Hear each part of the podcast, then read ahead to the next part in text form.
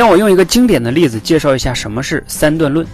所有的人都会死，苏格拉底是人，所以苏格拉底会死。好，用三段论来分析一下，怎么样练口才最有效？口才是一项技能，任何技能的提升呢，都需要持续高频次的刻意练习。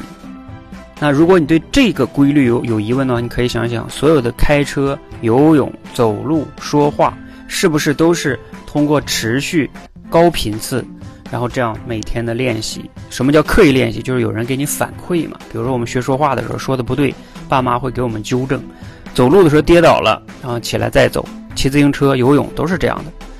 那所有的口才机构，只要能给你提供按照技能的。